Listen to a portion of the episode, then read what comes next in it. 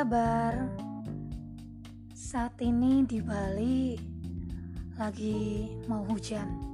Dari tadi geluduk-geluduk terus.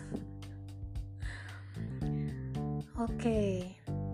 Selamat datang di podcast aku Story of Travel by JP Episode yang ke-27 Gak terasa ya udah ke-27 di episode sebelumnya, aku ada bahas mengenai hari kedua aku di Iceland, bagian yang keenam. Nah, sekarang aku mau bahas hari kedua aku di Iceland, bagian yang terakhir di hari kedua, yaitu bagian yang ketujuh. Hari kedua aja banyak banget ya ceritanya.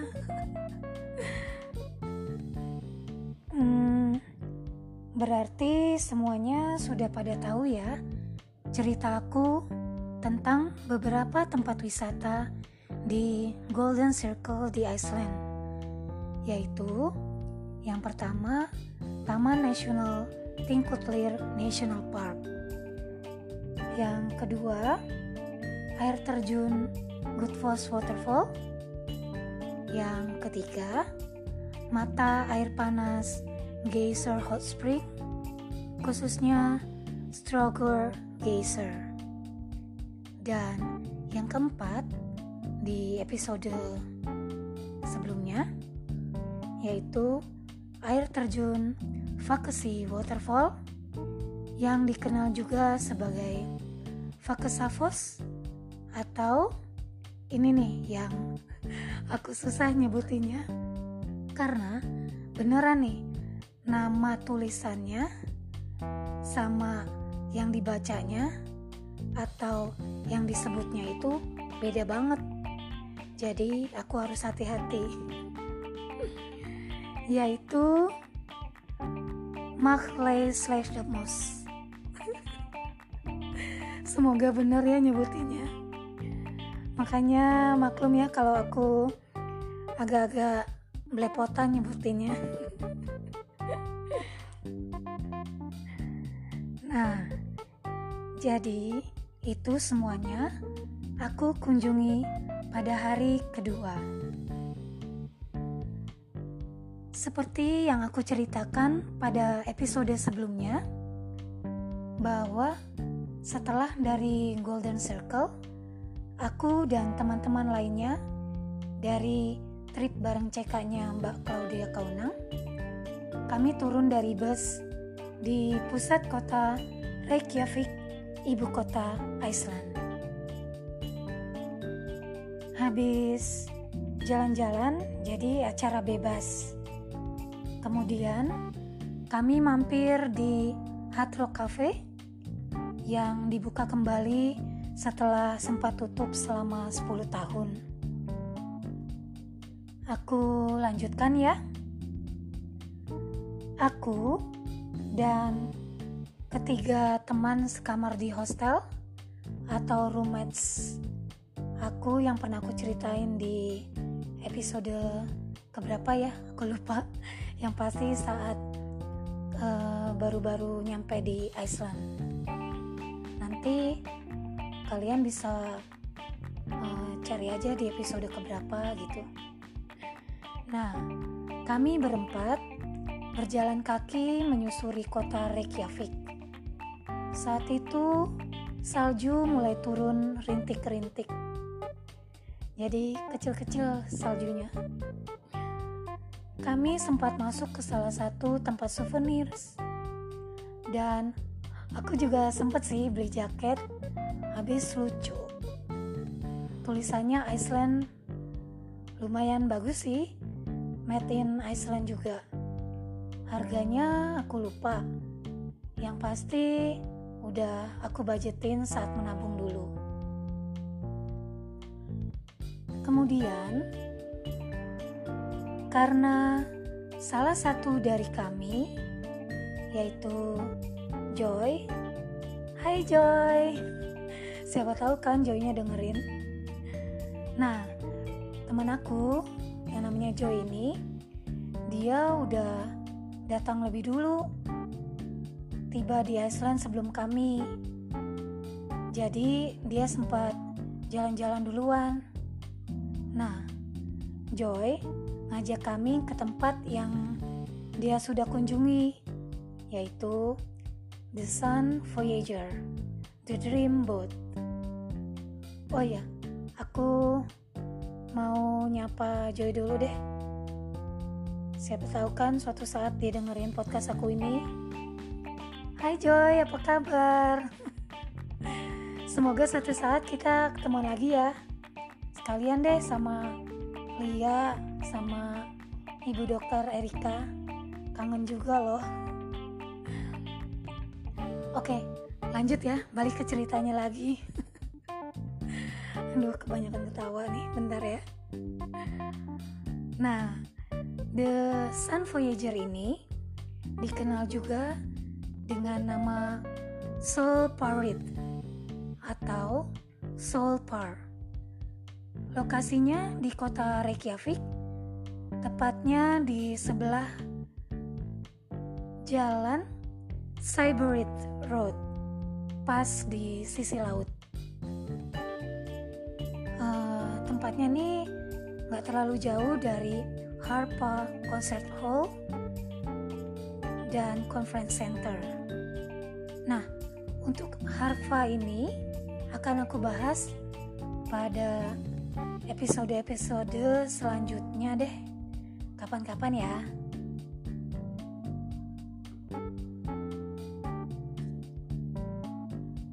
The Sun Voyager ini bentuknya adalah patung perahu yang kalau nggak salah mediumnya itu adalah batu granit dan atasnya itu stainless steel. Kalau nggak salah ya kayaknya sih benar. Nah banyak yang mengira termasuk aku nih tadinya mengira bahwa The Sun Voyager ini adalah gambaran dari perahu suku Viking. Suku Viking. Suku Viking ya nyebutnya. Suku yang terkenal di dunia itu loh. Tapi sebenarnya perahu itu menggambarkan perahu impian sesuai dengan kata-kata dari seniman pembuat perahu tersebut, yaitu Ion Junard Artilasong, yang berkata bahwa patung perahu tersebut menggambarkan janji dari wilayah yang terkuak suatu mimpi dari harapan-harapan, kemajuan, dan kebebasan. Agak-agak puitis ya kata-katanya, karena yang ngomong ini seniman. Nah, jadi waktu itu ceritanya nih, ada kompetisi membuat exterior art dalam rangka memperingati anniversary-nya kota Reykjavik yang ke-200 pada tahun 1986. Wow, ke-200 bayangin deh. Nah, pemenangnya adalah seniman ini yang nama panjangnya itu Ion Junard Artilasong. Karyanya yang menang adalah namanya The Sun Voyager yang aku ceritain ini. Nah, menurut cerita, inspirasi membuat karyanya tersebut didapat ketika beliau sedang melihat ke arah matahari, lalu dia mendapatkan vision atau penglihatan sebuah perahu bot impian yang membawanya pulang. Karena itu, dia namain hasil karyanya sebagai The Sun Voyager. Hasil karyanya tersebut akhirnya diletakkan di tempatnya yang sekarang. Pada tahun 1990 sebagai monumen yang terkenal sampai sekarang. Sayangnya nih, pembuatnya tersebut yaitu Ion Junard Artilasong gak sempat menyaksikannya karena dia keburu meninggal dunia. Kasihan ya. Hmm, begitulah kisah di balik salah satu daya tarik kota Reykjavik yang terkenal, yaitu The Sun Voyager, atau yang disebut juga dengan nama Soul Parade atau Soul Par.